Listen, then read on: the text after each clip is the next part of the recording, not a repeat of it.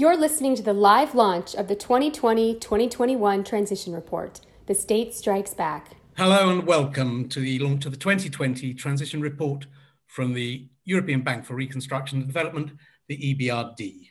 My name is Tony Williams. I'm the Director of External Communications at the EBRD. Every year, our transition reports take the temperature and analyze key trends that are dominating uh, the, the countries, the 38 emerging economies where the EBRD invests. This year, it's about the growing role of the state. Even before the onslaught of the coronavirus pandemic, the, the, the, the, role of the state was growing. It's growing even faster and it's growing even bigger as, the, as governments around the world respond to the challenges of an unprecedented health disaster and economic crisis. This year's report is, is entitled the, the State Strikes Back, we're joined by Beata Javorcik, who's the chief economist of the EBRD, who's going to present it. We're also joined virtually, but, uh, but really, by Mariana Mazzucato. She's the professor of economics of innovation and public value at University College London, where she's the founding director of the Institute for Innovation and Public Purpose. She's the author of The Entrepreneurial State, Debunking Public versus Private Sector Myths and the Value of Everything, Making and Taking in the Global Economy. We're also joined by Dani Rodrik, the Ford Foundation Professor of International Political Economy at Harvard's John F. Kennedy School of Government. And he's the author of Straight Talk on Trade Ideas for a Sane World Economy. And we're very privileged to get a special message by video from Joseph E. Stiglitz, Nobel laureate in economics and professor at Columbia University. Now, this event is being streamed live on the EBRD Facebook page as well as on Zoom. Facebook Live viewers, you can post your questions on the comments. And before we start the discussion, a couple of points for you joining on Zoom. Please make sure that you mute yourself, turn off your video, and you can put questions to the panel in the box and, and do introduce yourself when you post your question. We'll be taking your questions towards the end of the broadcast. But just before we begin, I'd like to introduce our president, our new EBRD president, Odile Renaud-Basso to give her views on the on the subject. Odile was elected president of the EBRD just over a month ago. She took office just over a week ago, and I'm delighted that she's here today. Odile.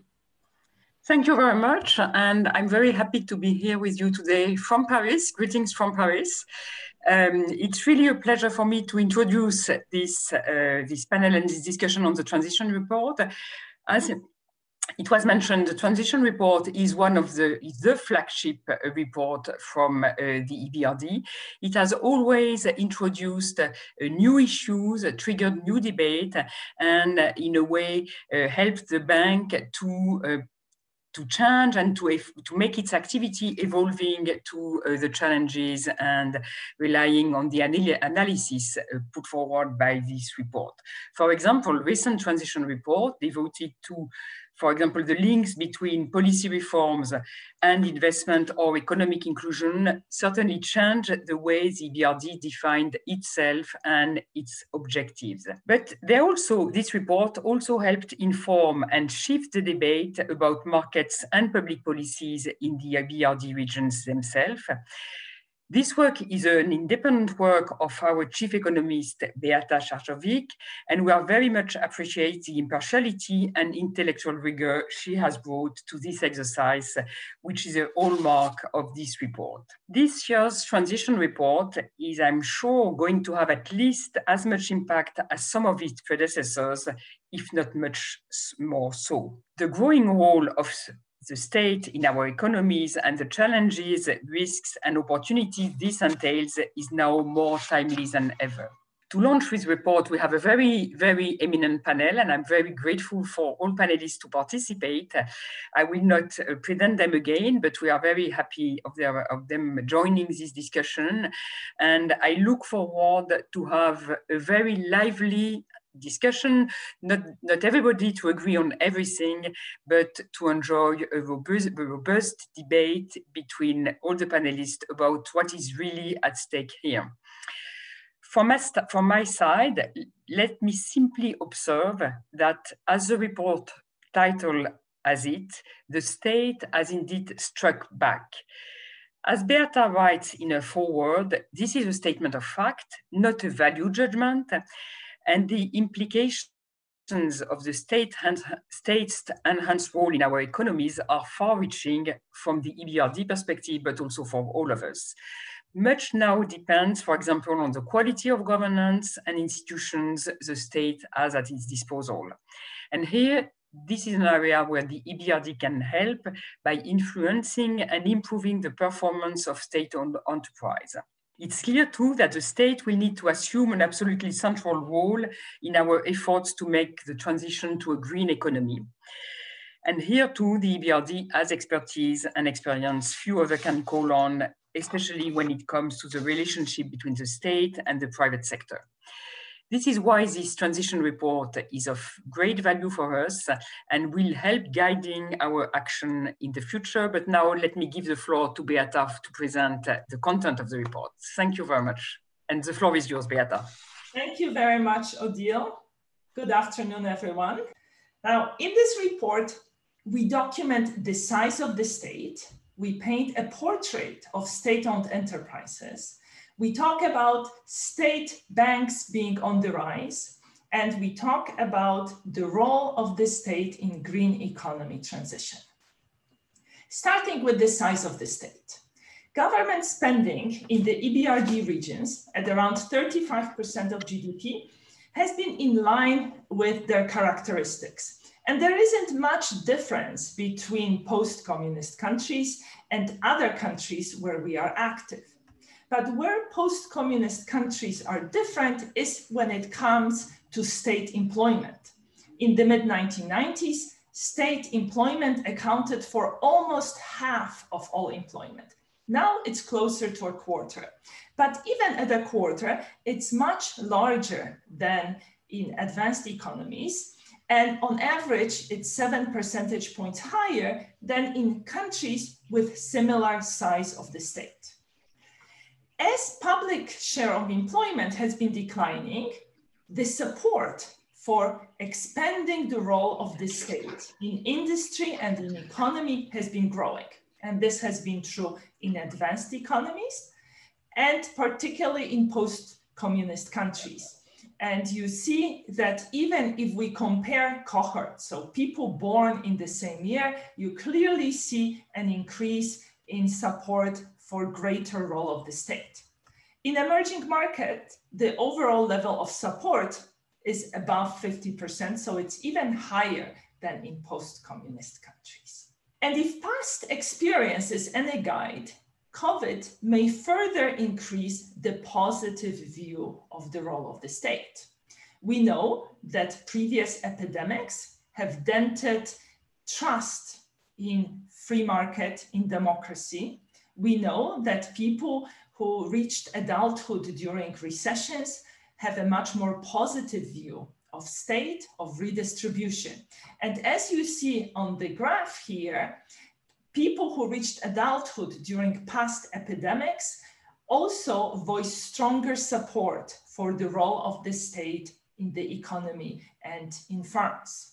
And the magnitude of that effect is between two and six percentage points. And that may be enough to actually shift the majority view in, the, in some countries. Now, let's move on to state-owned enterprises.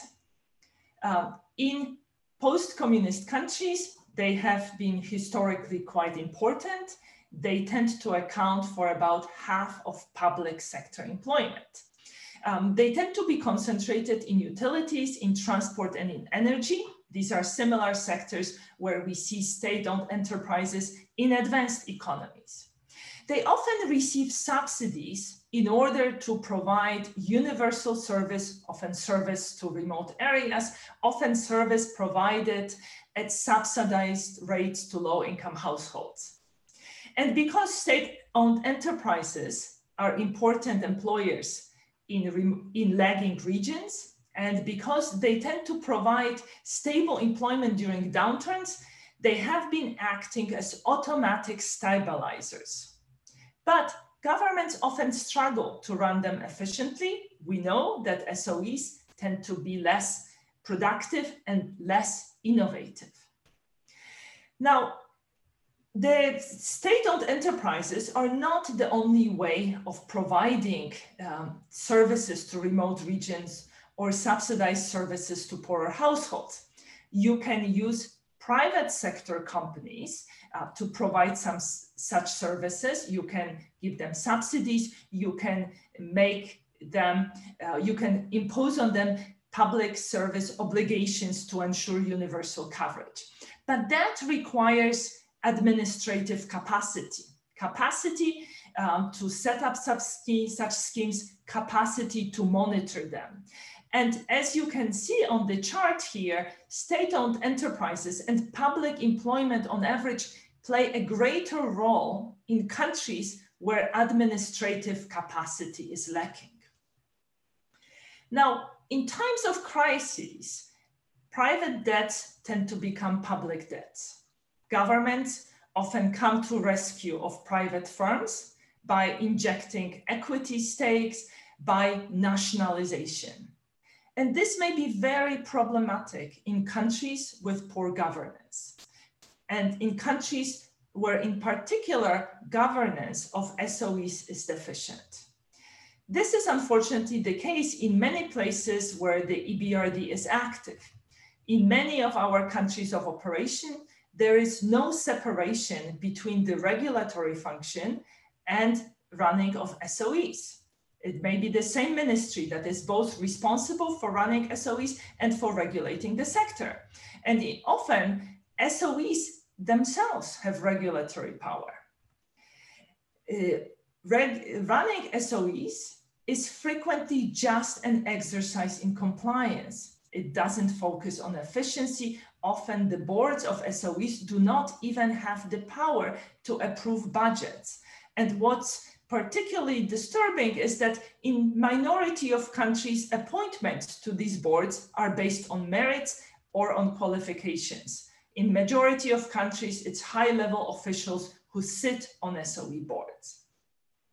But what can be particularly troubling if the role of the state in the economy were to increase is that most countries do not have rules against state support conferring unfair advantage on state-owned enterprises. They may benefit from concessionary tax rates, from lending on preferential terms, from subsidized inputs. So there's a real danger that the playing field may be tilted against the private sector as the role of state in the economy expands.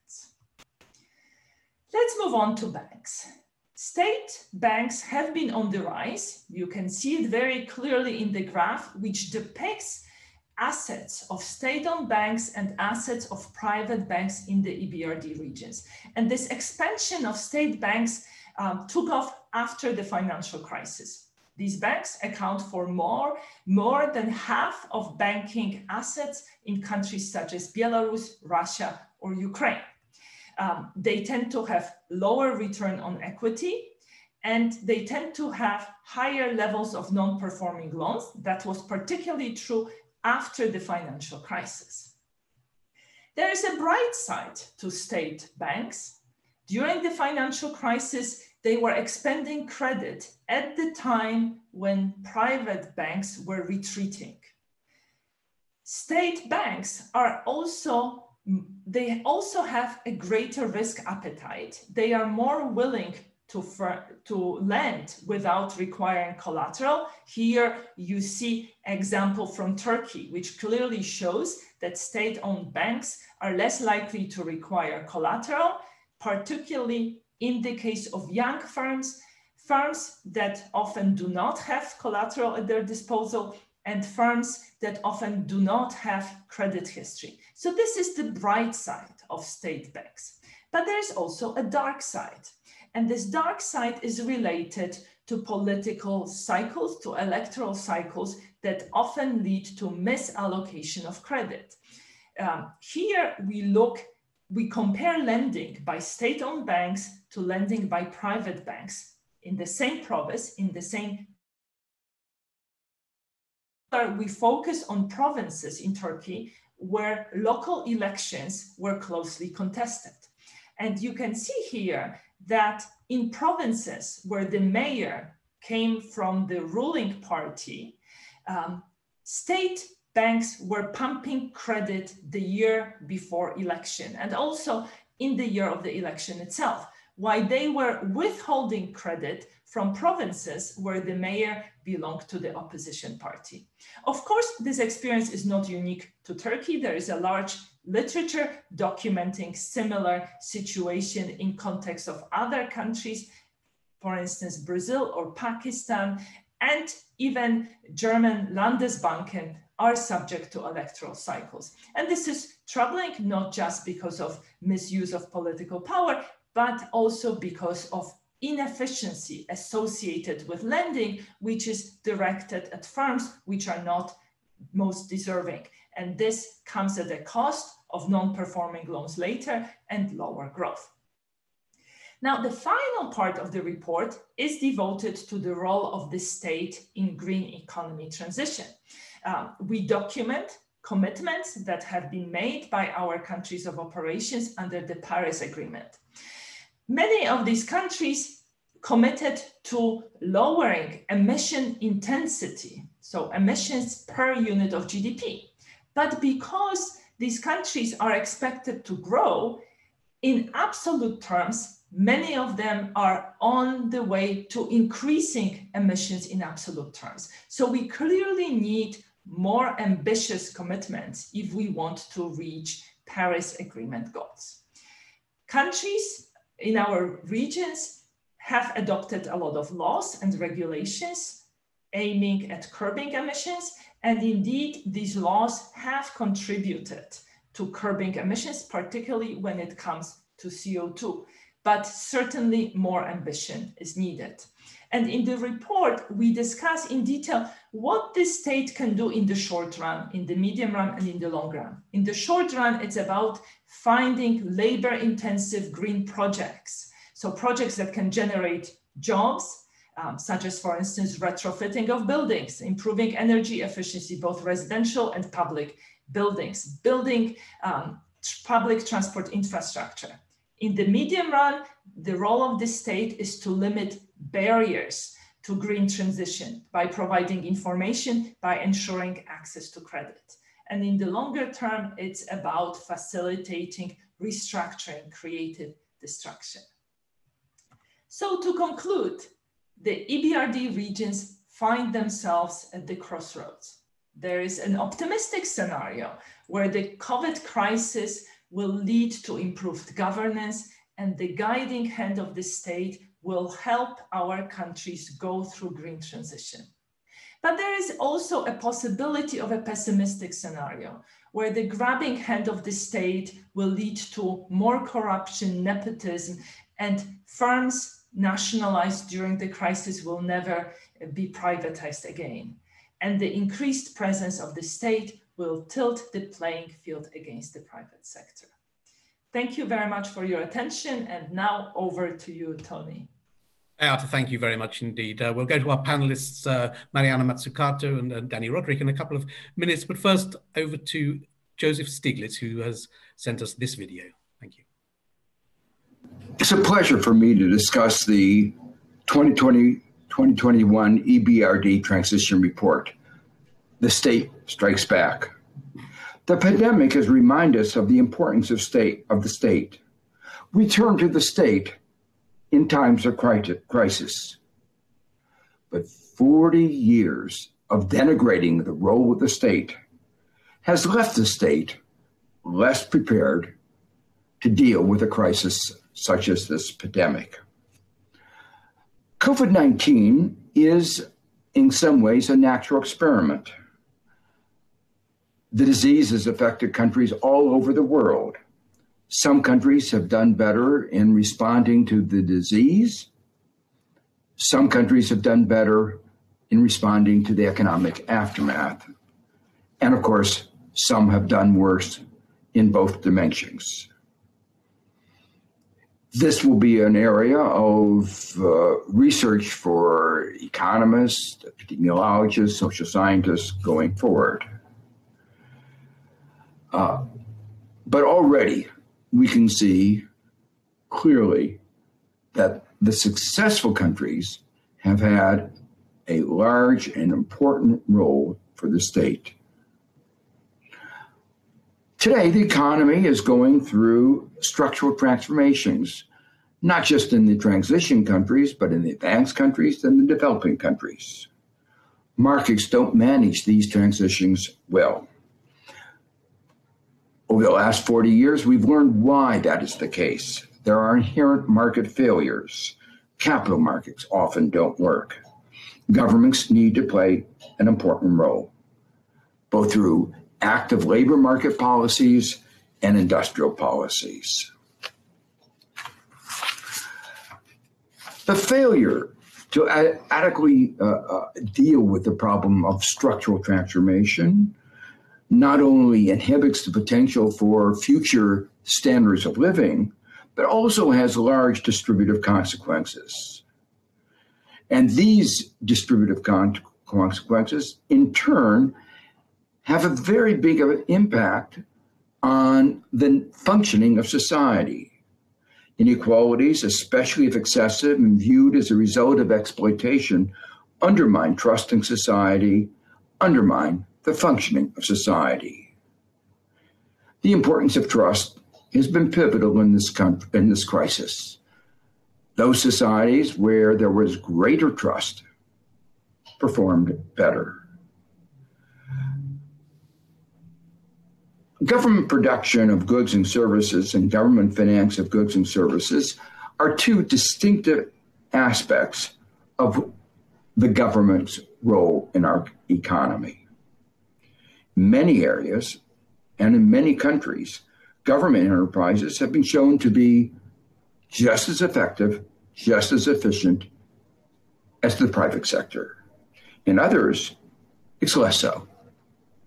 And we have to understand both the reasons for the successes and failures of governments and the successes and failures of the private enterprises. As we emerge from the pandemic, governments will be doing lots of spending. It's important that the money do double, triple, quadruple duty. We have to build back better. And that means we have to build back greener, more equal, more resilient, more knowledge based. For the economies in transition, often facing limited resources, the challenge will be all the greater. Build Back Better requires all parts of society. This report is a timely reminder of the key role that the state will have to play in building back better. I welcome this report and I welcome this opportunity to share my thoughts about it. Thank you. That was Joseph Stiglitz. Thank you very much indeed. We're going to turn to our panelists now. Um, Joseph Stiglitz talked about 40 years of denigrating uh, the, the, the, public sector. It's almost 40 years ago since Ronald Reagan spoke about the nine most terrifying words in the English language. I'm from the government and I'm here to help we saw what happened in Russia when there was unfettered capitalism and two dozen people became richer than God and 200 million, to put it mildly, didn't. At the EBRD, we we understand the role that the that the state must take. We often talk about making the role effective in order to allow public the private sector to flourish. We talk about effective state. We rarely talk about more state. We talk about better state. So Mariana Mazzucato, we are going to get more state. Is that unequivocally a good thing. I was just looking for my earphones. I've left them there, but can you hear me? yes, we can hear you. Amazing. So, I mean, uh, you know, first of all, congratulations on this report. It's, you know, incredibly, how do you say, comprehensive. It, it presents really interesting data. I do want to just begin with a bit of a critique, which is in fact, um, you know, directly answering your question here, which is I think that's the wrong question. There's sort of a self-fulfilling prophecy, right? That if you put even on your cover a nanny state, forget you know issues around sexism but just a nanny state and even framing it as a state that's too big you're already kind of you know pushing us towards one type of conversation whereas i think actually that what's inside the report the you know the richness of the data and the new data that actually we should be collecting and also reflecting on uh, joseph stiglitz's comments we really need to be asking what kind of state. We already know, by the way, from the kind of, uh, you know, um, how do you say, controversy around the Reinhart Rogoff uh, model some time ago, that it's not, you know, there's no one percentage, for example, above which we should also uh, we should all fear the size of the state going beyond, you know, that 70% or 90%. There's many countries that have a large state, but are actually quite competent and are strategic, and the state is collaborating and co-investing with the private sectors, and others that have a large state that are not doing that. So the question of what is the competence, the capabilities, the structures within state institutions are just as important of a question as when we ask it for a private sector institution. The problem is, is that if we, again, in the self-fulfilling prophecy kind of way, build up the image of the state as being so cumbersome, then we don't even ask the really important questions that the private sector asks itself when it becomes big, right? There's fantastic books called Rejuvenating the Mature Corporation, which basically means when a corporation gets large, it's going to have problems around inertia, around flexibility. And that's why, you know, 30 years ago, GM thought about the multi-divisional company precisely in order to kind of, uh, you know, impede that kind of institutional inertia. But bureaucracies also need to think about that. So the real question is what kind of state? And this is where I think it's really interesting, first of all, to recognize that it's not that the state is back, it's always been back. It's often back just in the wrong way. After the financial crisis, the state was back big time, but most of the funding it put into the system went back to the financial sector itself, right?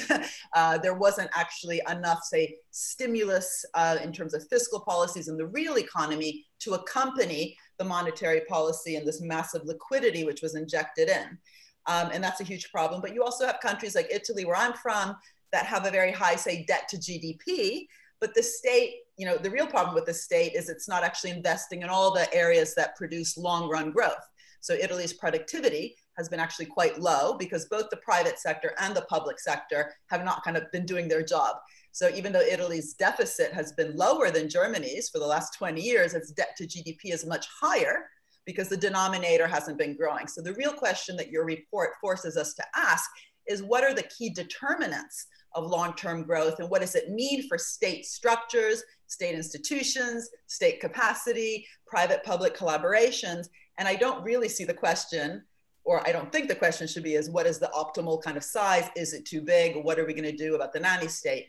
And there, just to go, because I know we're only supposed to speak five minutes and I've got a minute and a half left, I think the real questions we should be asking are, you know, exactly what does it mean to have a symbiotic co-investment, you know, sharing of risks, sharing of rewards between public and private institutions, but especially what do we know about those key competencies and capabilities that are required within state institutions uh, in order to drive in, you know, innovation and innovation and growth that's leads to a more sustainable inclusive economy?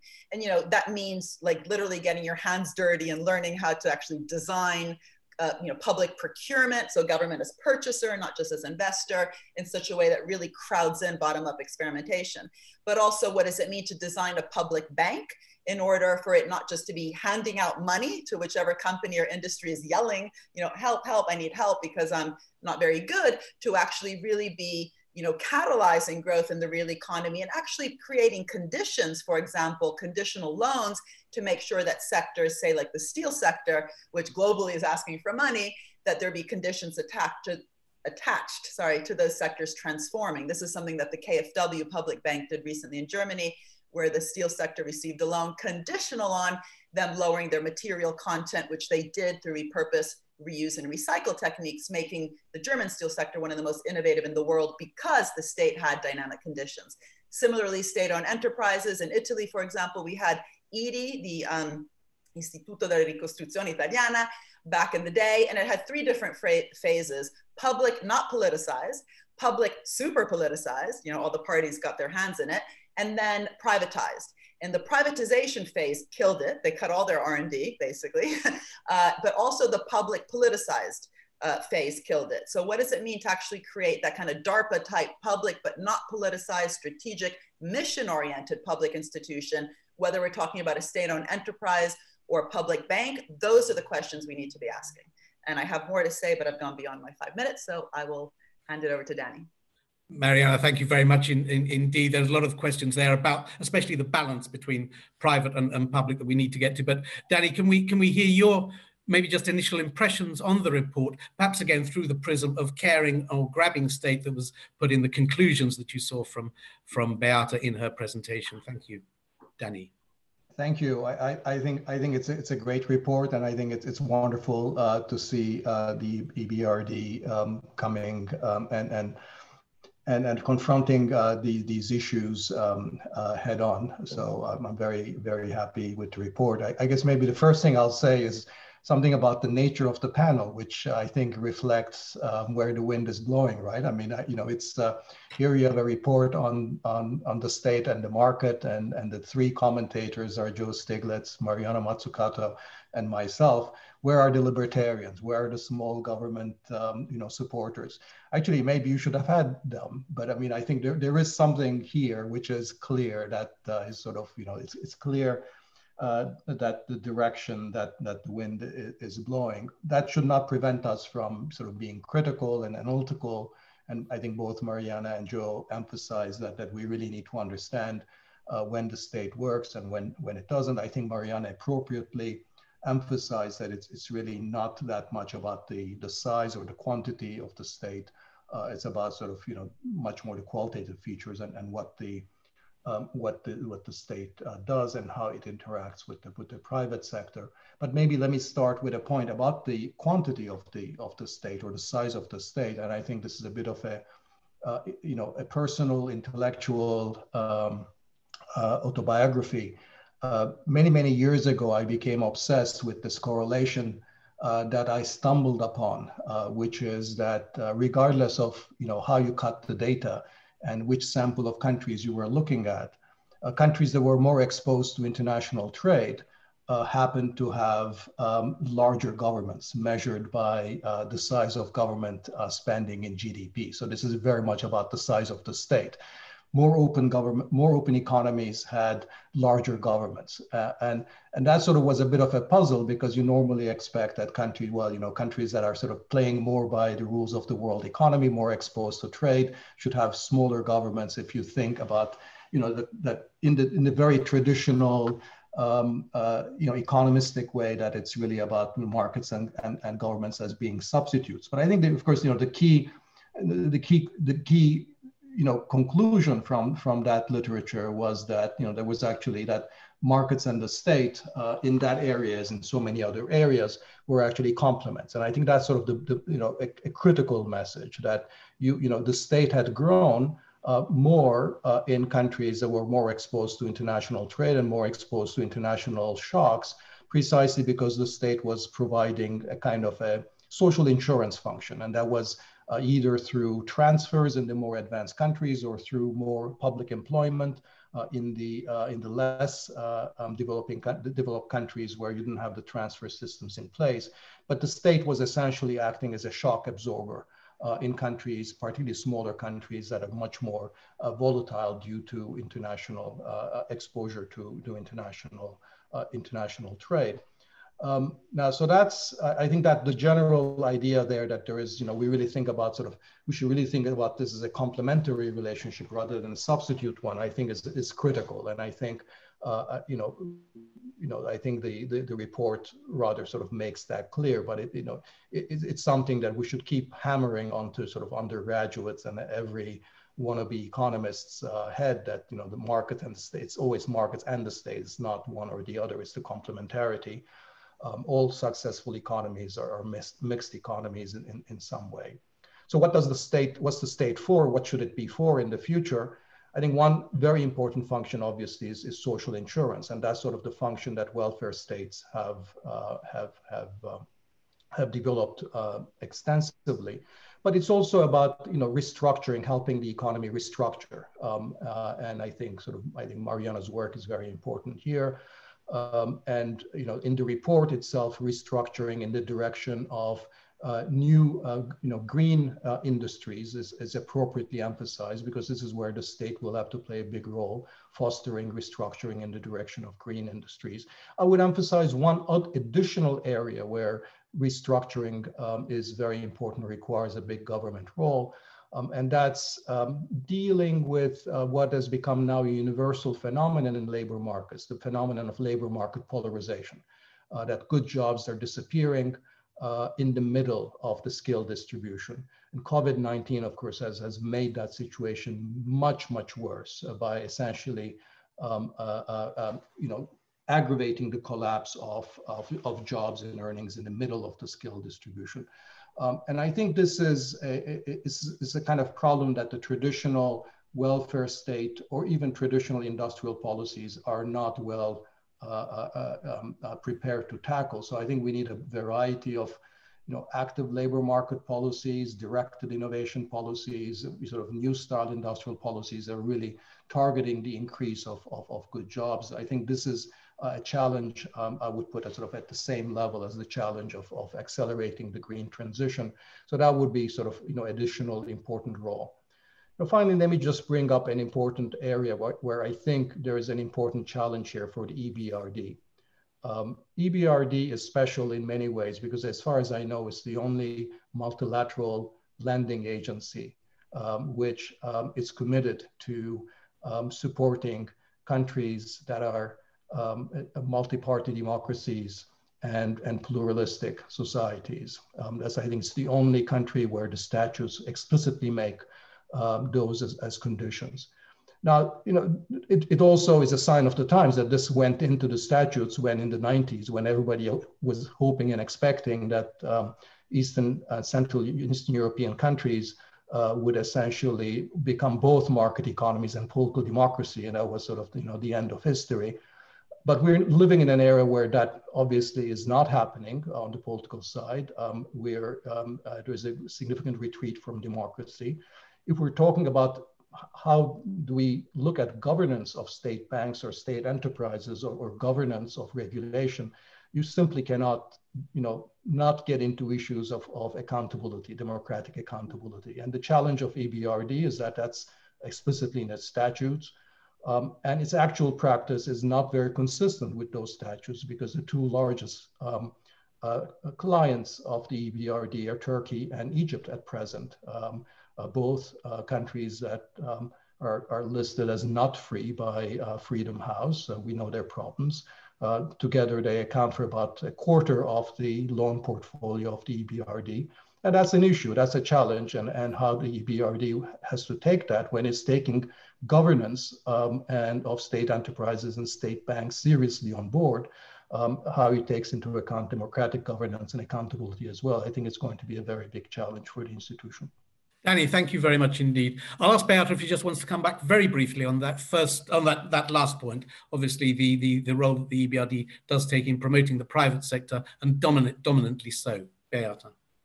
So let me just give you a quick reaction to, to Mariana's comment. You know, what kind, the right question is what kind of state we want and what are the enablers.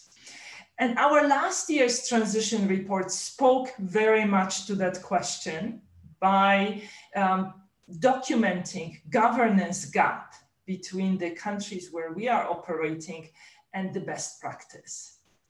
And as you know, the Central European countries entered the European Union, they lost the external anchor. They lost the enthusiasm for reforms. Um, so the key question is how do you energize the reform zeal? How do you create an environment in which there is an incentive uh, to improve governance? So let me throw this question back at Mariana. And um, to react to what Dani said, um, you know, we invest in places like Turkey and Egypt because we hope that we can improve people's lives. We invest mainly in private sector we help these countries uh, facilitate green transition. We help improve services and uh, create inclusive opportunities. So we hope that we can be a force for good there. Yes, thank you very much indeed. Uh, Bert, I, wanted to, to, to, go back to Mariana. You, you, you wrote a very nice piece in, in, in, in Time where it was based set in 2023. Uh, the, that's the one. COVID was behind us. It was done and dusted. Uh, everybody lived happily ever after. It might not be quite as easy as that, but how can you can you sum up? I mean, there, were a lot of carrots and sticks about how. Uh, policies were forged in order to deal with the, the, the the the the, the problems that, that, the world faced then. And can you go over some of those carrots and some of those sticks? Sure. And the point of the article is not to say it's easy, it's exactly the opposite to dream. What would it look like if we actually welcomed the difficulties that COVID presents us? And by the way, that's why I really don't like the word facilitating. I'm Italian and, you know, it's Italian comes from Latin and, you know, facile means easy. And the idea that the state's role is to facilitate completely misses the trick. And, and, and I know in the report, which I do actually, you know, really congratulate you. It's a fantastic report, but we have to be critical. Um, you know, the word facilitation in the future, take it out of all your reports. Uh, take out the word de-risking. What we actually need is to welcome the uncertainties, to share the risks and not to paint this picture of the state de-risking the cool kind of risk-taking private sector institutions what you actually need is patient long-term finance that's strategically oriented that is again you know investing productively in-house et cetera which then can really crowd in say private sector investment. But this idea that one is enabling the other facilitating the other de-risking the other just sets up the whole kind of partnership to be if we think of marriages an abusive marriage and not a good one uh, on both sides by the way. So really you know what does it mean to crowd in private sector investment which you were asking about before really means to be kind of ambitious, right? When this business tends to invest when it sees an opportunity. You can take away all the tax you want, whether it's reducing corporate income tax, capital gains tax, or devise really fancy R&D tax credits. You won't get investment to happen unless you see an opportunity. So what the piece talks about is, in, in time, is what would it look like if we actually take these multiple crises that we're living through, which is a health pandemic, massive crisis, which is causing an economic crisis, but it began as a health crisis. The climate crisis, huge, and we're not actually dealing with it properly and quickly enough. But also the, you know, the financial system is in one crisis after another. And we're not actually fixing that. We still have in many countries like the UK, where I'm living, a ratio of private debt to disposable income extremely high to the same extent it was just before the financial crisis. And yes, that's what caused the financial crisis. It wasn't public debt. Um, anyway, so what would it look like to take on these multiple crises seriously? And I begin with not only that Biden wins the election, so tick that box, we've done that, uh, but also what would it mean to actually then, for example, and I go through different examples. One example would be take this really ambitious concrete challenge we have, which is the vaccine. Of course, this week we have new um, thinking about that, uh, sorry, new news about that, and make it a proper symbiotic collaboration between public and private. Because too often we have parasitic, predatory public-private partnerships, to be really, really frank, in the health sector. So you have countries like the US spending 40 billion a year in health innovation, and then the patent system, the intellectual property rights get abused. They're too wide, they're too strong, they're too upstream. They cause what William Baumol talked about as unproductive entrepreneurship, a lot of rent seeking. And the free market, by the way, and Adam Smith, if you read him carefully, was about freeing the economy of rent, not of the state. So this kind of rent seeking that we see a lot, you talked about corruption and kind of nepotism in the state, but you get a lot of corruption and you know rent seeking and value extraction in the private sector. How do you actually govern, say, the innovation system for COVID therapies, for the COVID vaccine, in such a way that really fosters collective intelligence, a, a really great word that I'm increasingly finding myself using. And that means really governing the innovation system, not just financing stuff, governing it for the public interest. So that means both the IPR issues I just mentioned, patents, but also the prices of the drugs. Apparently, this new Pfizer vaccine is going to cost uh, $30 per dosage. You need two dosages. Um, and you know that's not going to work for most people. And so, what does it mean also to have a collaboration which also reflects the immense amount of public contributions that have been, you know, um, made two different types of therapies and vaccines to make sure the prices are right, but again, that we govern those intellectual property rights. I also talk about the need to talk much more about directionality of investments. So, you know, it's it's it's one thing to talk about inequality and climate change. It's another thing to design our policies, our industrial strategies, our innovation policies, the procurement policies that I mentioned before, designed actually to solve big public problems that's how we got to the moon and back. It wasn't just NASA. There was lots of private sector investment. um, General Electric, Honeywell, Motorola invested and innovated, but they were kind of crowded in through well-designed procurement, which helped NASA not only with its own investments, but in the collaborations with the private sector to get there. Lots of different sectors invested, nutrition, textiles, electronics, the whole software industry was a, a spillover of the moon landing. What would it look like to have that moonshot mission-oriented approach towards, you know, ridding the oceans of plastic, having carbon neutral cities, um, you know, and you know, fighting right now with COVID, not only uh, the the health, you know, the health side, but also the digital divide or loneliness of people who are alone. Unlike me, I've got too many kids in the house. I'd love to kick them out. A lot of people are literally alone under lockdown. What does it mean to tackle loneliness and the digital divide with the same kind of ambition that we tackle these more technological problems? That means a different kind of state. It means a state that doesn't make a list of kinds of firms to support, you know, SMEs versus other uh, firms or lists of sectors, random lists often, but actually to say all firms, all sectors, all different types of actors, public, private, and third sector, are required to tackle the biggest challenges of our time, which the SDGs, the, the Sustainable Development Goals, are really well placed to construct the challenge part of it. But what does it mean to transform them into kind of targeted moonshots that really require that intersectoral approach? That requires a redesign of the policy. So part of the Time article talks about that. And also, you know, we do need leadership, but we especially need a different narrative there is currently a very problematic narrative that wealth is created in the private sector. And I fear that some institutions like your own sometimes kind of, uh, uh, uh, you know, replicate that kind of thinking. And the state is there at best to, as you talked about in the beginning, leveling the playing field, fixing market failures, redistributing. You know, what we actually need is collective value creation. And only when we admit that that's what we need, that the state itself can create value, co create value, co shape markets, not just fix them, will we ever get the kind of investments intra organizationally inside, inside state institutions that allow them to really act in that dynamic way. And that's precisely what we got in some developing countries during COVID, like Vietnam and Kerala, who actually dealt with the crisis much better than some advanced industrialized country uh, countries which have actually over the last decades outsourced most of their capacity to say the big four consulting companies again the uk you know deloitte pwc mckinsey they're basically running not only brexit but the covid uh, crisis and that's not a good way to manage a crisis thank you mariana i'm going to ask beata in a second to come back on the question of whether we pray too intensely at the altar of the uh, private sector but dani first maybe on that on a similar line to that uh, argument. You've said in the past that companies pay lip service to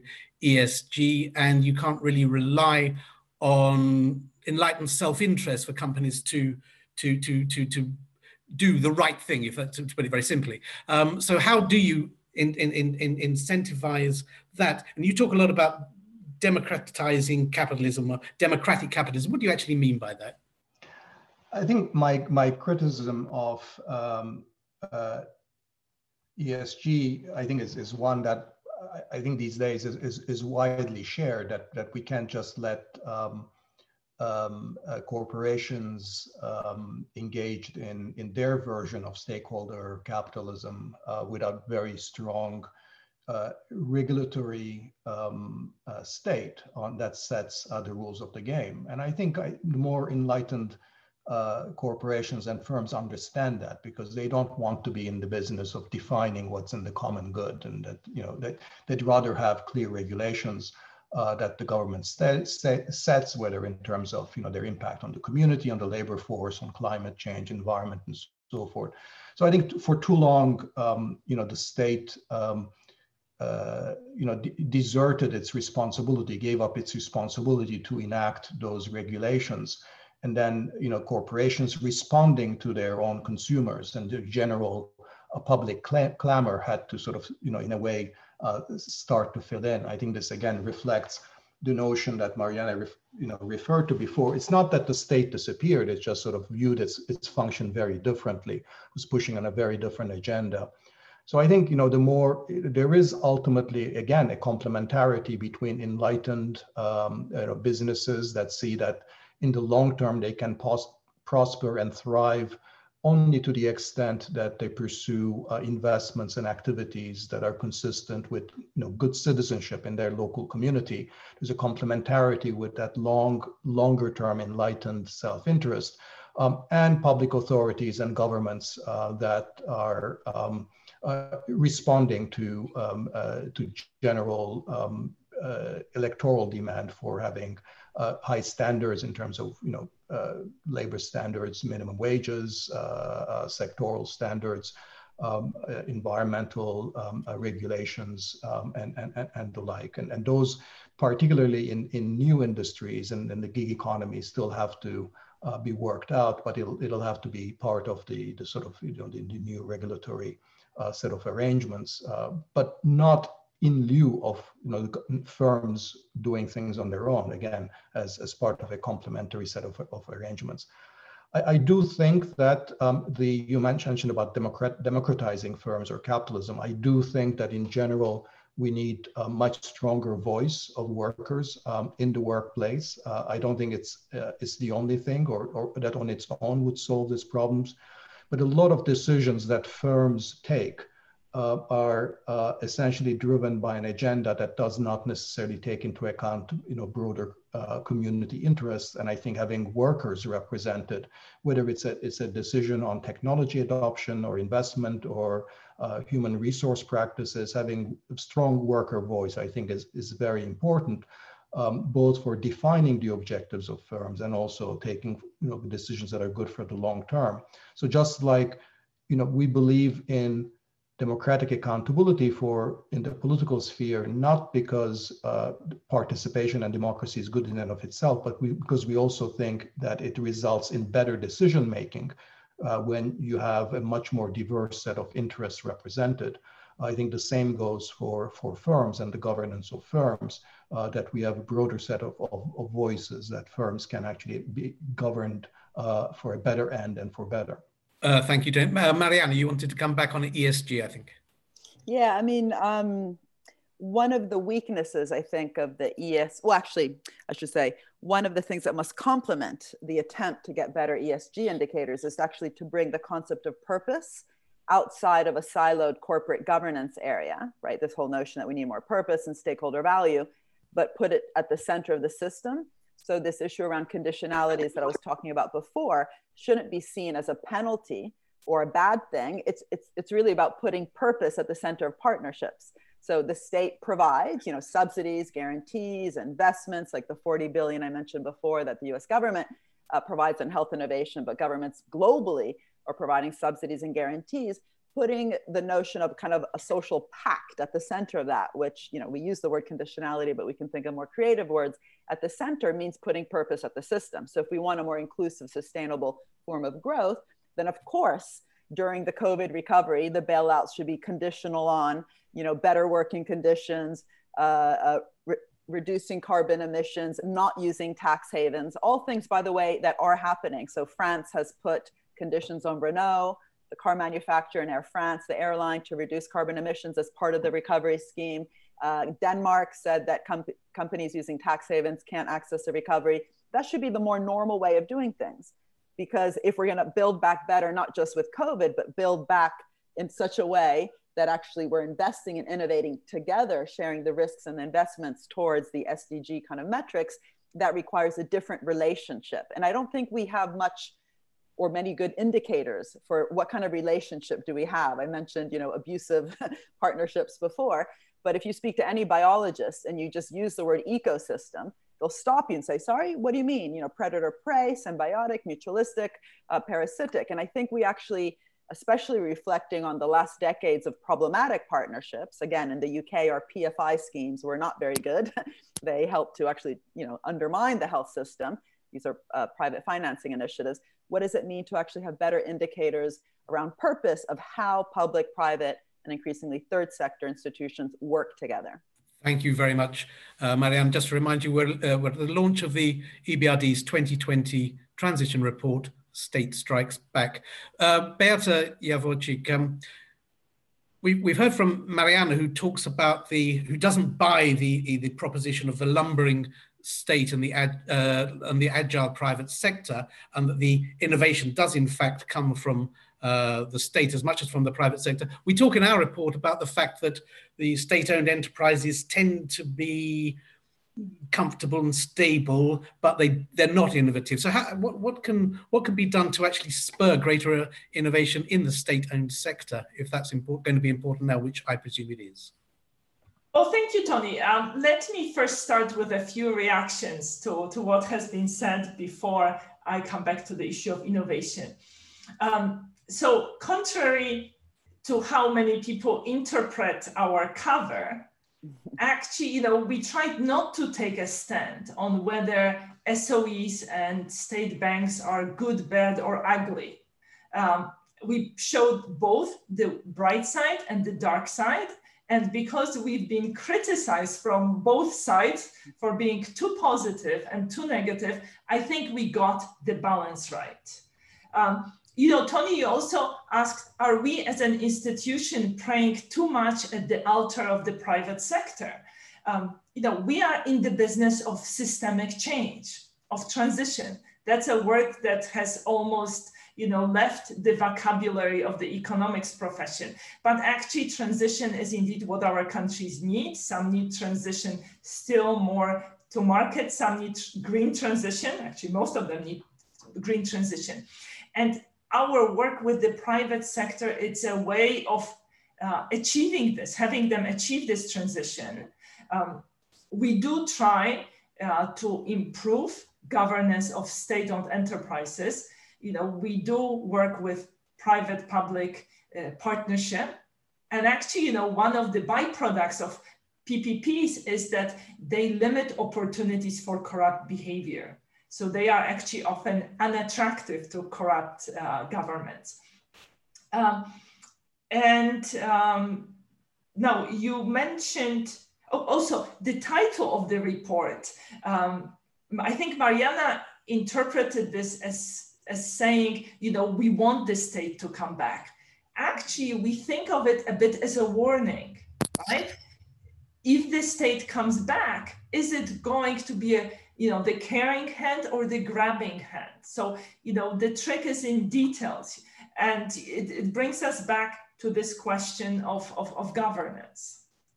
Um, now, on innovation, what we see as in our countries, but also what academic research shows, uh, shows when looking at SOEs in China, they tend to be less innovative. They tend, so in terms of number of patents, in terms of likelihood of innovating, of introducing new products or new processes. Um, they tend to, as we document in the report, um, to employ more risk-averse people. And uh, I wonder whether perhaps there, there is some connection there. You know, innovation requires risk-taking.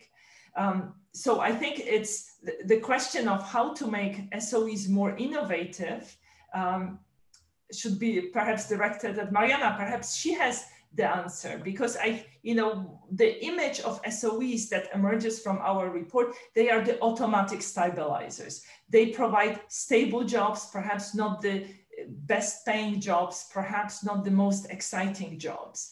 Um, and they keep these jobs during downturns, but they are not going to be the engine of growth uh, for the future.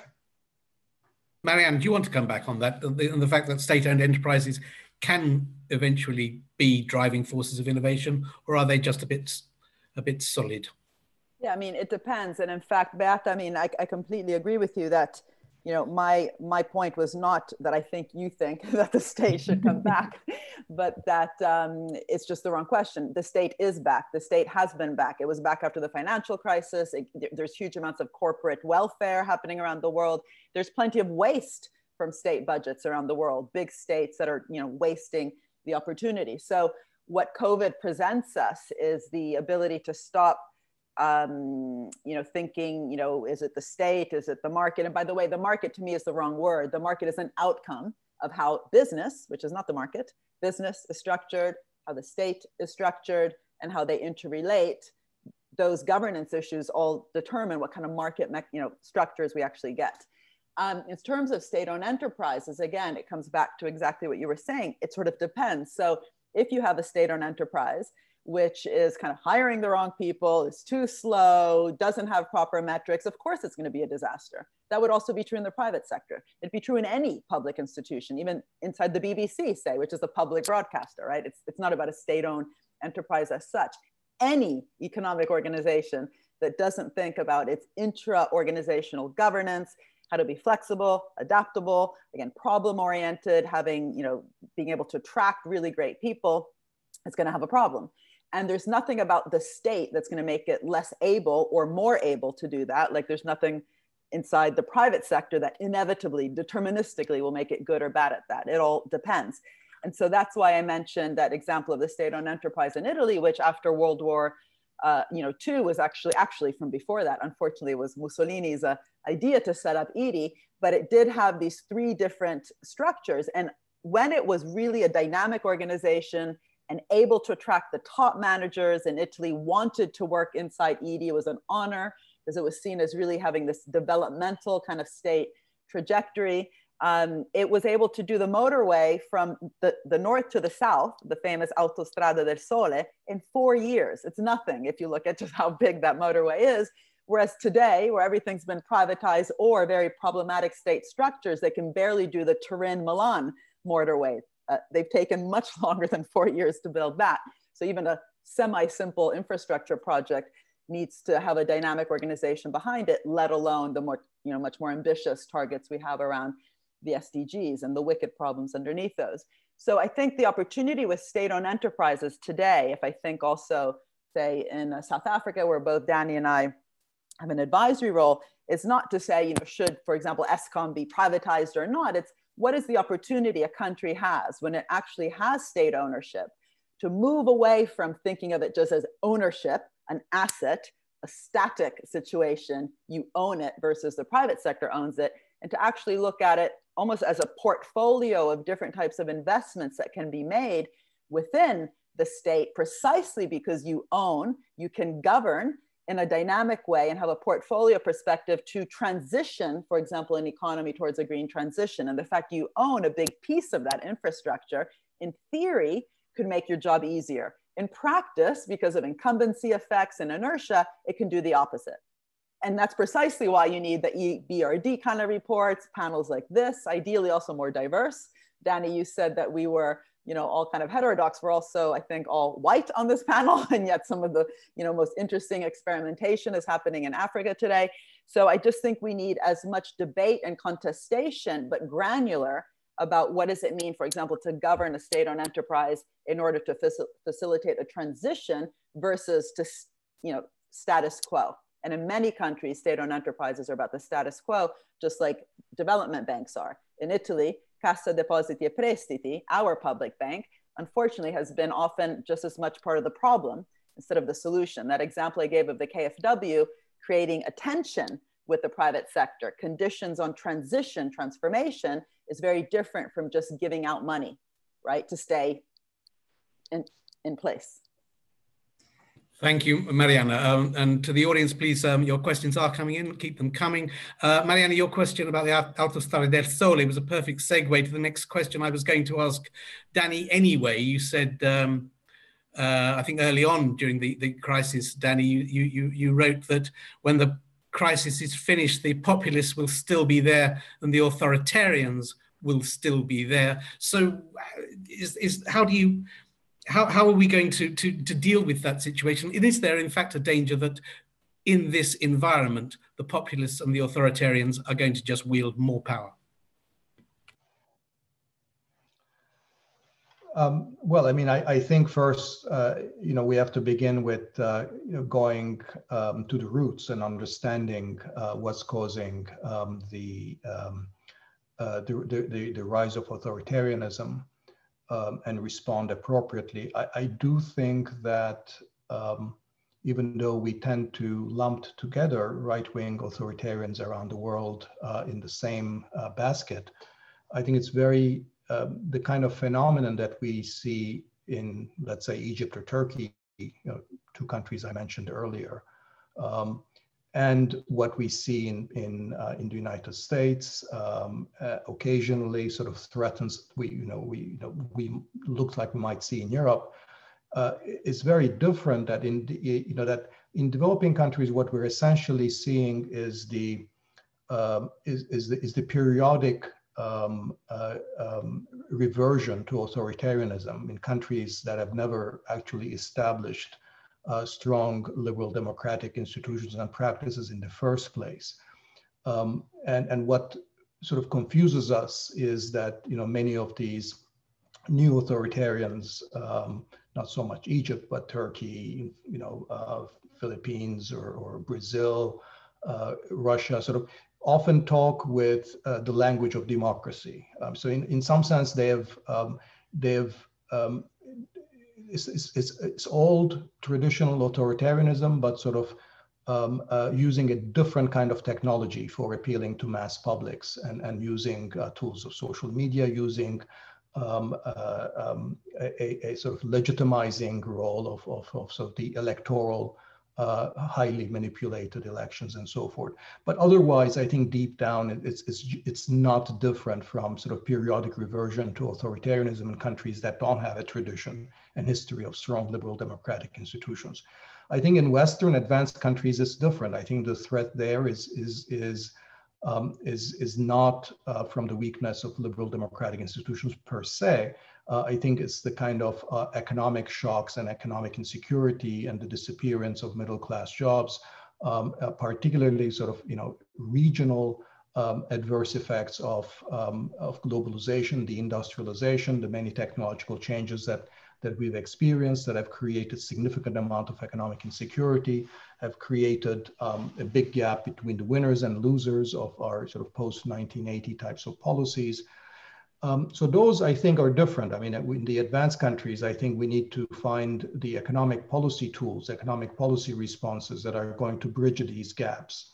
Um, I think that's the challenge. And in, in some ways it's, it's easier because it's, uh, you know, trying to figure out what the right economic policies are uh, to create more inclusive societies. And there, you know, that's, I think, sort of earlier when I was talking about policies to um, uh, uh, to increase the supply of good jobs. That was a key plank of that kind of, of an approach. And I do think to link it up with the, with the discussion on the green uh, uh, transition, uh, I, I, do think that the good jobs policy and the green transition have to go together. Just today, um, Labour Party in the UK announced uh, that they're in a new program that's explicitly uh, joining the um, you know sort of you know good job or employment creation with the with the green transition.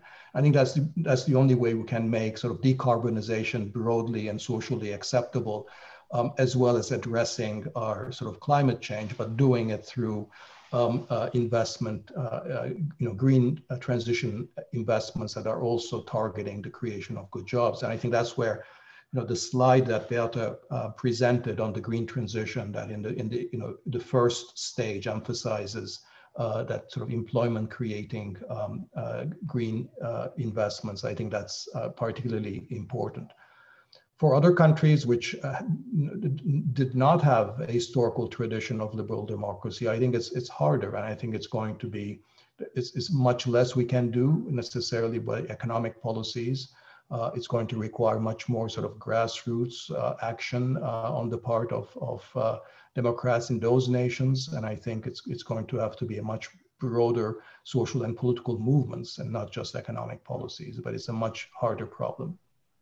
Thank you very much indeed. We're going to turn to the um, questions from the floor in a couple of minutes. I just wanted to ask one more question. Are, are our public sectors are civil servants qualified enough to do this job? Um, um, it's a shame Odile's gone because I could have said something flattering about the French civil service um, schools, but uh, you know, there are the days are gone when all you needed to do in, in the UK was to go to Oxford, speak Latin, and play cricket, and you could run somebody else's country or run one of the large departments of state. Those days have gone, but there are calls for reform of the civil service to make it more modern, to make it better attuned to the demands of a modern society. Are we there yet, Mariana? So the reason I have a neck ache right now, and you can probably tell, is I've set up a whole institute, a department to answer that question. So we have, um, it's called the, I, I, I happen to have all this propaganda near me. I promise I didn't place it on purpose. the Institute for Innovation and Public Purpose. And the whole idea is if we are going to have capable and creative bureaucracies. And you know, there's there should be nothing about the term creative bureaucracy to make people laugh, right? We have gotten into the idea that the word bureaucratic is a negative word. It's because we have the wrong bureaucracy. So if we want a capable and creative bureaucracy, capable, competent states, mission oriented states, ones that are able to really tackle a Green New Deal in a collaborative way with the private sector, crowding in private finance, um, et cetera, all the things we've talked about, you need certain types of capabilities and capacity. And you don't actually get there by using words like, at best, you're going to facilitate the creativity and the value creation in the private sector. So we've put, for example, public value, the concept of public value and public purpose at the center of a new curriculum. We're trying to get rid of the old curriculum for civil servants, which is all based on public choice theory and new public management which has actually convinced civil servants that government failure is even worse than market failure. so be careful, take up as little space as possible, fix the little market failures when they exist, and get the hell out of the way. And even though market failures do exist, and of course we need to be fixing market failures, it's very hard to justify the kind of capacities and capabilities that we, I'm sure, all think are important if your role is to just bandage things up. You just need a whole box of bandages if you're going to co-create co-shape and to really help catalyze you know different kinds of words catalyze a green transition be mission oriented et cetera that requires very different types of capabilities including issues that i mentioned before around design thinking bringing design thinking towards long-term planning instead of thinking them as two opposites redesigning procurement to really crowd in those bottom-up solutions being able to experiment. So sandboxes, policy sandboxes are really important. So you learn what works, what doesn't. It means you have to be flexible and adaptable when you learn what doesn't work. One of the reasons, by the way, that DARPA was so successful, and DARPA is quite famous as a public institution because it came up with the internet, uh, not a bad innovation, is not just because it funds stuff, but it knows when to turn the tap off right? So when do you stop funding something? When do you realize that there's bottlenecks and you're getting nowhere and there's just a lot of inertia and you're just kind of stuck? Um, so all those issues are, are just as important in public and private institutions, but the current curriculum that we have, the training that we have for civil servants is wrong. So, you know, Che Guevara used to say, we need kind of new thinking, the new man, the new woman. I think that's true. You can't just have new policy, better policy without new mindsets. And you know, we have strategic management, decision sciences, organizational behavior, all these funky, great classes and the top MBA programs in the world. We need just as much creativity to be driving the civil service and, and, but, and less outsourcing. I'm seeing a huge problem in outsourcing governments worldwide where the, the, the interesting things get outsourced to say consulting companies or other types of private institutions. Of course, we need public-private relationships. One of your questions here on the side I saw um, was about that. Of course, it's all about public private, but the public sector needs to be investing in its own brain and not outsourcing its brain. Some things are fine to outsource, but don't outsource your brain. Mariana, thank you very much. Unless either of you want to come back on that or any other issue, I think um, Beata does, but then we, we, will go to the questions. So, Beata. Just a, a few reactions. You know, in many cases, we know what to do, right? So, you know, picking winners has been discredited, but now we know we have a direction, green transition. So, in a sense, the issue of picking winners um, because it's it's less of an issue because we know we want to go in the green direction. Uh, you know, before governments were criticized for protecting infant industries, rightly so. Now it's all about infant firms, about young firms, about startups, venture capital. So that's another area uh, where governments can get active, where we know the payoff is there. Um, Mariana talked about you know initial conditions. In our countries, many SOEs are, for instance, in the coal sector. You know, governments and state-owned enterprises can play a role in winding down um, these stranded assets. You know, Tony, uh, uh, sorry, Dani talked about um, creating jobs as a way of making green transition acceptable. You know, we know that it's better to protect workers, not jobs, that we need to allow this creative destruction to happen. Um, but you know the key question is in everything you do how to turn the tap off. And i think that's the hardest problem of all. I add just one thing here? I mean it, it, it's um, I think when we talk about government capacity and, and the capacity of the um, public sector to achieve things, too often we take that capacity as, as, as, a given, as an exogenous thing, as a, as a constraint on being able to do things. I, would like us to think about capacity as something that is built um, and, and that you don't take for, for granted. There was something very important that Joe said in his, uh, in his remarks in the video, is that basically we've denigrated the state uh, for decades. And and and you know is it a surprise that the state doesn't rise to the challenge um, as a result of that? I, I think that's that's part of the problem. Now every country in the world that I you know that I know of um, regardless of um, level of income level of corruption political system and aggregate and average level of government capacity typically there is some part of the bureaucracy, some part of the state uh, that actually works well. Um, uh, that that you know it's it's remarkable the heterogeneity in in, in performance uh, across different public agencies, and often uh, we don't know why that is so. I mean, there's you know, an example. I mean, you know, we, we talk about industrial policy, picking winners not working, right? I mean, that's a, that's the general thing. Look at the country that has been sort of the, the you know sort of um, example number one, illustration number one of failed industrial policy and infant industry protection, Argentina, right? A country that has stagnated uh, for decades. It was one of the richest countries around the turn of previous century. You know, even there, you know, you, you go and look, for example, how the, Argent the Argentinian um, agricultural technology innovation fund works with the private sector uh, to invest in non-traditional crops and generate new technologies. It's essentially industrial policy that is what it is doing, uh, but it's working with sort of you know non-traditional crops in, in the agricultural sector, working very closely uh, with the producers themselves. It's extremely successful. That's one of the reasons why you know uh, Argentina has been so successful in um, in, in, in, in, in, exporting uh, new crops on, on world markets. Um, and there are sort of similar, you know, what sociologists call pockets of bureaucratic efficiency, you know, in basically everywhere. Uh, um, and I, I think often it is, you know, just another example, you know, many of us remember how monetary policy and hyperinflation is really sort of was an example of, you know, how badly uh, monetary policy was run in many countries. Um, and very quickly, we turned over central banks into highly competent uh, organizations. I think in there, one big, big um, uh, uh, change was that you know we basically prioritized certain things very clearly and, and gave central banks very clear um, uh, objectives. So part of it is actually be, being very clear about what the objective of the agency is, prioritizing it uh, in, in, uh, in, in, in, the, in, the, government's overall uh, uh, portfolio of things.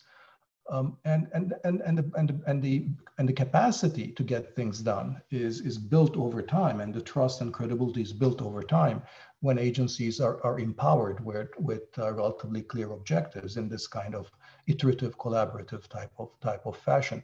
So let's not talk about you know government you know capacity and effectiveness as something that even in very low income countries that you either have it or you don't.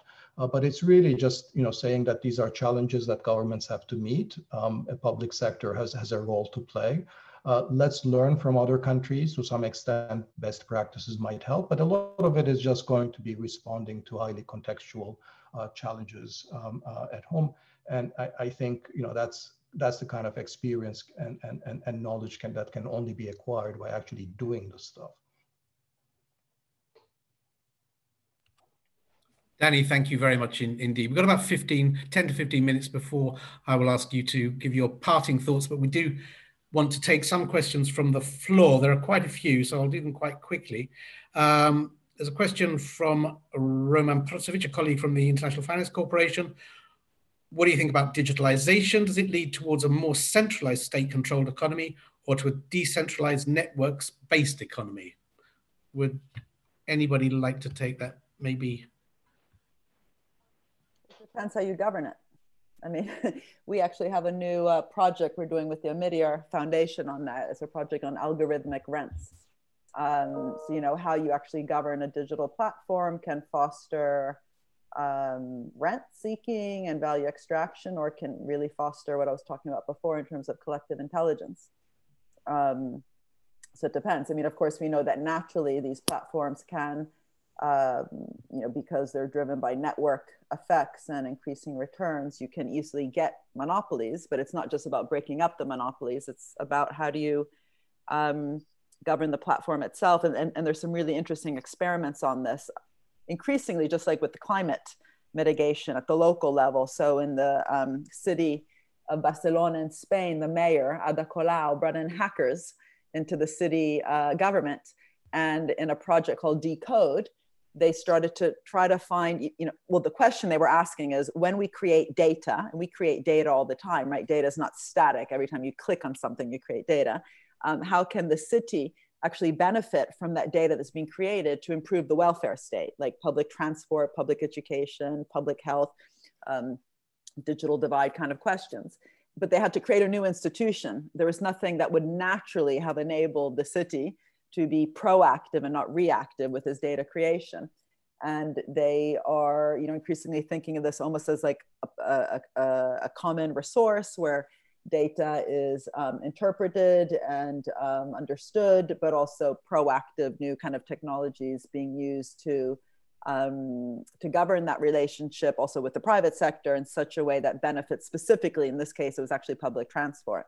Instead, states are often on the back end thinking just about things after they arise, right? The privacy problem, or how do we tax big tech, or how do we break up big tech, and not necessarily on the proactive side. And given that most of the technology already mentioned the internet, but a lot of AI, definitely, you know, GPS, you know, what would Uber be without GPS?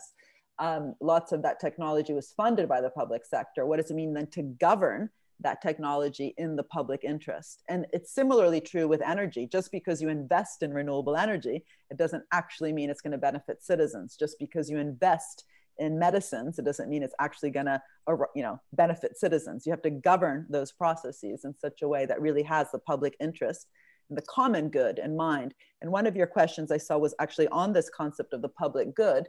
It's very important, the concept of the public good, but unfortunately in economics, it's a very narrow concept. It's really just to fix a problem around, say, positive externalities. I think the Vatican's use, for example, of the common good, we're actually working with the Vatican, I know Dani is as well, um, we're working on them precisely on how do you make rigorous this concept of the common good. That's actually about reimagining our future and what we want to build together. It's not just about fixing a problem because the private sector is not investing in it. Um, anyway, I think we need more reimagining about digital platforms and how. Beata?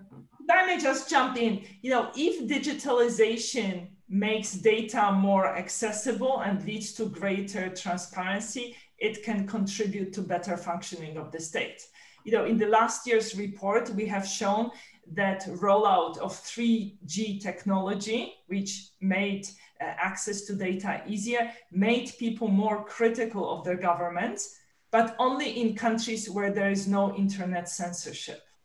So information is power, transparency, uh, and information enable people to put pressure on the government. There is a question directly for Dani here um, which is from Jens Lundsgaard. Why is Dani not talking about competitiveness as a driver for innovation? Dani, why not? You know, competition uh, is a driver of innovation. Um, uh, in some cases, too much competition can be bad for innovation. Uh, in theory, the relationship between the two is, is, is, is ambiguous. Um, a lot of the innovation, as I think Mar Mariana in her work has has emphasized, and as she's mentioned earlier today, a lot of the innovation is um, uh, is um, uh, is driven by the public sector. I mean, let, us just take the, the the most recent example of the the, the COVID vaccine, right? I mean, it's an interesting case. You know, sort of, uh, you know, is that um, was that driven by competition? I mean, the German partner received about $450 million from the German government in R&D support. Um, so it was at least the German leg of this research was heavily funded by, by the government. Um, uh, Pfizer itself didn't receive any R&D support, but received a, a, kind of a market commitment on the part of the government. The government committed to buy, um, uh, you know, uh, a certain amount of product if, if it had passed stage three trials. Um, would the government on its own been able to do this? Absolutely not. I mean, the kind of human capital research capacity that's built in Pfizer is, is absolutely essential. And I think we need um, a, a well-constituted market economy um, uh, for that reason. But you know, you look at all these, you know, these successes. Is, is the what's intriguing and interesting is the is the combination, is the is the way in which um, private firms have have worked in a way that's been supported appropriately uh, by by public systems of, of, of, support that that you get uh, you get the results. And thank you very much, uh, Dani. There's a couple of questions. One from uh, Stefka Slavova, um, maybe to Beata, talking about will there be a redistribution um, um, post-COVID, a, a new social contract, and linked to that comes from Kalin Mitrev, who says Beata's point about the caring state is valid, but caring for whom after the 2008 crisis, most of the care ended up in the pockets of 0.1%. How will the COVID episode be different, Beata? Thank you, Tony. Well, different societies have different preferences. Um, so the push for redistribution and a new social contract, you know, will depend on the preferences. Um, I think most people understand that more redistribution means higher taxes, and perhaps many people would be prepared to pay higher taxes if they consider them fair. And I think um, that brings us back to the discussion about taxation of multinationals, about you know curbing transfer pricing, uh, shifting of profits, and and the discussion about uh, taxation of tech giants. And you know there are there is an OECD proposal on on how to reform um, international taxation. Uh, it is from end of last year. So far, it hasn't uh, received a lot of support, but that may change. And you know we may see. Um, renegotiation of social contract I, I would think that um, COVID exposed, you know, why zero hour contracts, why gig economy are great when things are going well, but not so great when going gets tough. Um, so I, I would expect to see some changes when it comes to labor law. And, you know, also I would expect on this side of the Atlantic greater regulation when it comes uh, to environmental issues. I think that, you know, uh, 20 years of uh, counting on firms to voluntarily improve their environmental performance have shown that not enough has happened. Thank you very much. We'll take just one last question from the floor. Uh, we've gone into this to a certain extent, but what about political capture in European countries? Bureaucratic efficiency is probably not the, the main problem, but vested interest influencing state action, car industry, oil industry, nuclear industry. How do you insulate the state from this sort of vested interest issue. Who would like to go with that? Well, let me let me start. I mean, I I think you know this is. Um, I mean, there's no area of economic policy uh, where governments don't confront the dual challenge of one asymmetric information that the people that they're trying to regulate know more about the specific circumstances that the government does and second um, what the questioner asked, the, um, the, the, the, likelihood that uh, those who are regulated or um, the, you know, powerful vested interests in the private sector will tend to capture, will try to capture um, the, um, uh, the political process. Now, the point I want to make is that these two uh, possible reasons for, for policy failure exist in every domain of government policy. Uh, it exists in education policy, it exists in fiscal and monetary policy, it exists in infrastructure policy, it exists in tax policy. Uh, you know, these are not, that's not an argument for why government should not have an education policy or a monetary policy or a fiscal policy or a tax policy. It's, it's an argument for saying that we should be very aware of these pitfalls and design policymaking processes and institutions um, uh, that are cognizant, uh, that take into account these potential pitfalls. And I think all the areas that we've talked about here, whether it's environmental, transition to green, uh, innovation and industrial restructuring, uh, the green transition, Uh, you know, those are, may be from some perspective, uh, you know, new or additional roles, but they're not different from any of the other traditional roles of the government that were even, you know, uh, you know, middle of the road uh, free market economists uh, would have to accept that the government has to be there to provide the basic ground rules. Um, and, and the challenges are not necessarily bigger in those other areas. It, it's not about whether, but it's about how and and, and you know, and that's what we ought to be discussing. Dani, thank you very much indeed. Uh, we're coming to the end of our time now. Thank you very much indeed. I'd just like each of you to give your one last parting shot of the ideal balance that really is needed between private and, and public to deal with the enormous challenges we're dealing now. I'll go first to Mariana. Oh God, at the risk of repeating. Um, we need to change the questions. We need to think of the investments that are required to increase capacity on both sides. We also have a capacity problem inside the private sector with increasing financialization of many large corporates. Um, and that capacity needs to be underpinned by a new approach to value as collectively created markets as co-shaped, co-created again. Um, but especially this issue of public-private partnerships needing to be much more ambitious about co-investing sharing risks, but also sharing rewards so that they're more symbiotic, um, and having really uh, how do you say creative ways to think about that crowding in phenomena you know the way that you actually as i mentioned increase the perception in the private sector where future opportunities lie that can only be done with really bold public investments. It's not about again handouts or guarantees or simply tax incentives but being ambitious to change landscapes towards important transitions like the green transition, but not only, which then can foster all sorts of new opportunities for creativity by multiple you know, types of organizations, public, private, and third sector. Mariana, thank you. Dani. I think I would say that you know the, the, the one big lesson from the last uh, you know one century of economic policy uh, is uh, that uh, that successful uh, economics requires a mixed, mixed economy. Um, that it's always a combination of the private sector markets on the one hand and, and, and directed uh, public uh, and collective action uh, on the other. I think uh, you know this mixed economy is a very flexible construct, and we have very different examples of how it's put together. So there is not a single model. There is not best practice in how you put it together and so that necessarily um, that you know that it has exhibited uh, different models. Um, the Chinese model of the mixed economy is very different than the Western model or the German model or Scandinavian model or even the US, uh, which has been a mixed economy for the most part.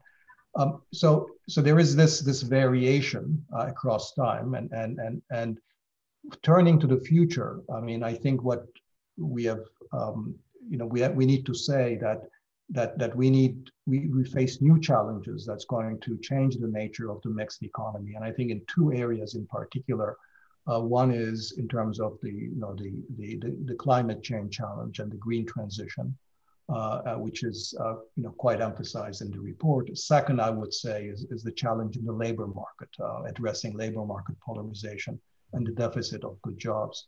Um, and i think that's sort of the, the second challenge and that the, the traditional sort of welfare state conception of the mixed economy, where the state largely uh, engages in, um, in, in, provision of social insurance and redistribution um, with a little bit of industrial policy on the side.